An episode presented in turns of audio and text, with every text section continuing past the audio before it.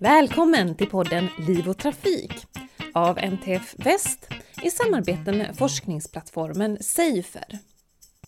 Jag heter Natalia Tjako och det här är det femte avsnittet på vårt tema om trafiksäkerhet och de globala målen. Och idag ska vi prata om hållbara städer och vilken plats gående och cyklister har i dem. Idag har vi med Katja Kircher som är forskningsledare på VTI, Statens väg och transportforskningsinstitut, och som främst forskat på trafikanters uppmärksamhet. Hon menar att cyklister på olika sätt missgynnas i trafiken, vilket blir ett stort säkerhetsproblem. Ja, det är det ju absolut eftersom eh, som bilist så är det ju sällan så att man behöver planera sin resa ut efter att man har en önskan om att överleva och det har man ju verkligen att man behöver göra som cyklist, att vilken väg kan jag välja? Alltså att inte råka ut för en olycka, att man minimerar den. Och, men sen är det ju så också att det är ganska osmidigt ofta att ta sig fram, även om det kanske inte gäller um, liv och död så kan det vara, alltså det kan innebära omvägar, det kan vara så att man inte riktigt hittar eftersom det inte är genomgående skyltat. Det är ologiskt. Alltså det, det är många sådana aspekter och när man då kanske alltså, kommer in mer på min forskning som handlar om uppmärksamhet, då är det ju också så att det är helt enkelt svårare eh, för eh, cyklister i samma situation som det är för bilister. Så det är ju också ett tecken på att systemet är mer byggt för, för bilen än vad den är för cykeln. Mm. Ja, om vi går in lite på det ehm, som du, som du nämnde att du har forskat på trafikanters eller cyklisters uppmärksamhet. Hur, vilka krav ställs på de olika trafikanterna i, i transportsystemet skulle du säga? Alltså om man då kollar lite på där man tar sig fram genom, ehm, ja, genom stan till exempel så är det ju så att man behöver göra många olika saker. Man behöver dels hålla sig på sin uh, väg, alltså sitt körfält eller cykelbana eller vad det är. Sen så får man ju inte krocka med någon annan och det gör man genom att försöka hålla sig till reglerna så att man får till ett samspel. Och då finns ju olika krav, alltså till exempel om du kommer till en stoppreglerad korsning så behöver du kolla vänster och höger för att uh, vara säker på att det inte kommer någon trafik som du kan krocka med. Och då kan man liksom dela upp det där i olika krav. Vad har uh, bilister låt oss säga för krav på sig, vad har cyklister för krav på sig? Och då har vi gjort en studie och kollat just de här två grupperna och har kommit fram till att kraven på cyklisterna är eh, högre på så sätt att det ofta är fler saker samtidigt som man behöver beakta. Man behöver söka av ett större område runt sig, så man kanske behöver kolla över axeln. Alltså som cyklist behöver man liksom ha fler saker i huvudet för att kunna um, göra en bedömning om det går att fortsätta eller inte. Så att man kan säga att uh, det är mer anpassat för bil. Alltså det är sällan att man som bilist har så många krav samtidigt på sig som en cyklist. Och då har vi även då uh, undersökt hur samma person då som kör bil eller cyklar, och det var ju förstås flera personer, då har vi kollat hur de då samlar in information uh, med avseende på de här kraven som ställs och har sett att det är enklare, alltså det är lättare att uppfylla kraven när man sitter i bil jämfört med att, när man cyklar. Och uh, eftersom det ju är samma personer så är det ju inte så att man kan säga att cyklisterna kan inte det här utan um, det är själva färdmedlet som gör att det blir svårare. Så det är lite orättvist transportsystem då, att cyklisterna missgynnas lite i trafiken och att det blir liksom farligare att åka ut och cykla än att köra bil? Ja, det tycker jag man kan säga att det är eh, byggt på ett sätt som gör att det blir svårare för cyklister. Sen kan man ju också lägga till, alltså det är en aspekt av uppmärksamheten, men det andra är ju också hur lätt eh, kan jag uppmärksammas av andra? Så att, eh, om jag till exempel som cyklist eh, ofta är placerad mer i utkanten så är det ju rent fysiologiskt lite, lite svårare att uppmärksamma sig. Dessutom är man mindre till storlek än vad man är som, alltså i en bil. Och, um, så att då kan man säga att även den biten, att kunna uppmärksammas, uh, då försvårar transportsystemet hur det ser ut idag uh, för att kunna upptäcka eh, cyklister och eh, även gående då eftersom de också är placerade i mm. utkanten. Mm. Hur, hur, kan man säga någonting om hur det påverkar cyklisterna? Eh, och de gående kanske för den delen, att, att, att det är fler krav, att man måste vara uppmärksam på flera saker än vad en bilist måste vara uppmärksam på.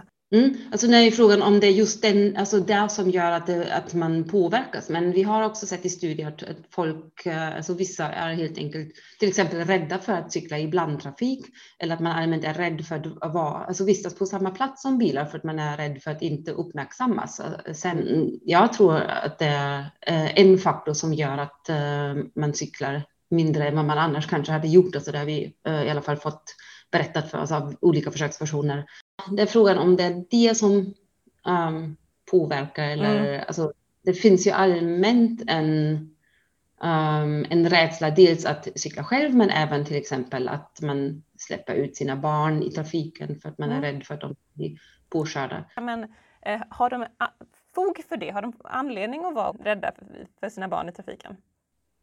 Ja, det är en bra fråga. Alltså det, um, å ena sidan kan man ju säga att eh, det har inte blivit så att det har nödvändigtvis blivit så mycket farligare när man ser till antalet eh, dödade eller svårt skadade. Eh, samtidigt så ser vi också att antalet dödade och svårt skadade har minskat för biltrafik men inte för cykeltrafik och särskilt inte på samma sätt. Och, så då kan man ju ändå se att ehm, det finns kanske fog uh, å ena sidan. Men å andra sidan så är det också så att um, de som aldrig släpps ut, de som aldrig cyklar, de som aldrig går, uh, de kan ju liksom inte bli påkörda som gående eller cyklister. Så att man kan inte bara räkna antalet, uh, alltså absoluta antalet omkomna, utan man måste ju se till hur många som, som reser. Man måste se till hur många som har liksom, sannolikheten att kunna bli påkörd. Sen är det ju så att man, ehm, att, alltså det finns ju det här, um, ska säga, den här onda cirkeln att eh, föräldrar tycker det är farligt eh, för det är så mycket trafik vid skolan och därför skjutsar de sina egna barn till skolan och då, där genererar de ännu mer trafik. Så att det är ju ett problem, alltså, och, då, eh, och särskilt då med tanke på att barn rör sig mindre och mindre, och inte minst nu under, pandemi, under pandemin där man rör sig ännu mindre när man har till exempel hemundervisning. Så att det är ju väldigt, väldigt angeläget att vi um, kan se till att barn kommer ut och rör sig mer och då är det ju ganska um, så självklart att de då också kommer vara i, uh, i trafiken. Mm. Och jag vet att ni ska ju faktiskt eh, mm, dra igång, eller har redan dragit igång ett forskningsprojekt som tittar just på barns säkerhet eh, i trafiken. Kan du berätta lite om det? Mm. Det är finansierat av Länsförsäkringars forskningsfond och ehm, då ska vi just kolla på det här, alltså uppmärksamhetskraven som ställs på barn i trafiken och då har vi valt skolvägen som exempel. Men det ska ju vara mer allmänt, alltså det handlar ju om att, eh, alltså hur, ehm, vilka krav ställs på barn i trafiken och eh, vilka förutsättningar har barn att möta dessa krav. Och det är ju med syftet att kunna tillhandahålla ett trafiksystem framöver som gör att barn har möjlighet att röra sig säkert. Så om vi, vi ska undersöka barn i olika åldrar och då har vi både gående och cyklister och då vill vi se om det sker kanske en, eh, vad ska man säga, en utveckling eller att man gör på olika sätt eh, om man är i lågstadie, mellanstadie, högstadie, gymnasium så att vi kommer rekrytera barn till våra studier från de här olika eh, åldersgrupperna och då vill vi ju att eh, att man framöver kan bygga transportsystemet så att alla barn har möjlighet att röra sig på ett säkert sätt. Mm. Uh, och då är det inte meningen att barnet själv liksom ska ha ansvaret att röra sig på ett säkert sätt, utan att det blir lätt um, att, att liksom ta sig fram säkert. Mm. Och när vi pratade innan den här inspelningen så nämnde du eh, en sak som jag tyckte var intressant som var det här med eh, mångfalden inom gruppen cyklister. Mm. Att gruppen cyklister är så mycket annorlunda eh, alltså, eh, eller har så många olika eh, individer om man jämför med bil, eh, bilister. Mm. Kan du bara utveckla det lite mer, hur det ser ut, liksom, vad det finns för olika ehm, utmaningar inom gruppen cyklister? Mm. Ja visst, för att alltså, det är ju uh, när man kollar till uh, bilen då är det ju så att uh, visst är bilister, alltså personer också olika, men de blir mycket mer alltså, ja, likadana genom att de använder en bil som, så att man behöver inte tänka på vilken kraft man har, hur rörlig man är, hur bra, alltså ja, olika andra egenskaper. För att man sitter i eh, en bil som har eh, mycket kraft helt enkelt oberoende av en själv. Och det är um, ganska likt ändå mellan olika bilar medan uh, cyklister är ju allt från uh, unga barn som inte har, uh, ja, kanske inte har utvecklats kognitivt på samma sätt och kanske inte har uh, lärt sig reglerna. Upp till, alltså det kan vara äldre, det kan vara starka, det kan vara svaga, det kan vara uh, alltså, en väldigt stor uh, bredd i befolkningen där uh, just de kroppsliga förmågor också styr hur man beter sig. Sen är det ju det här att man kan vara olika till och med inom en och samma person. Alltså om jag cyklar med mitt barn till skolan så är jag en annan typ av cyklist än om jag till exempel är ute och träningscyklar eller om jag ska cykla till jobbet. Eller, så man, man är ju olika där. Och um, Därför kan det vara så att man har olika behov, eh, både mellan olika personer men även inom en och samma person.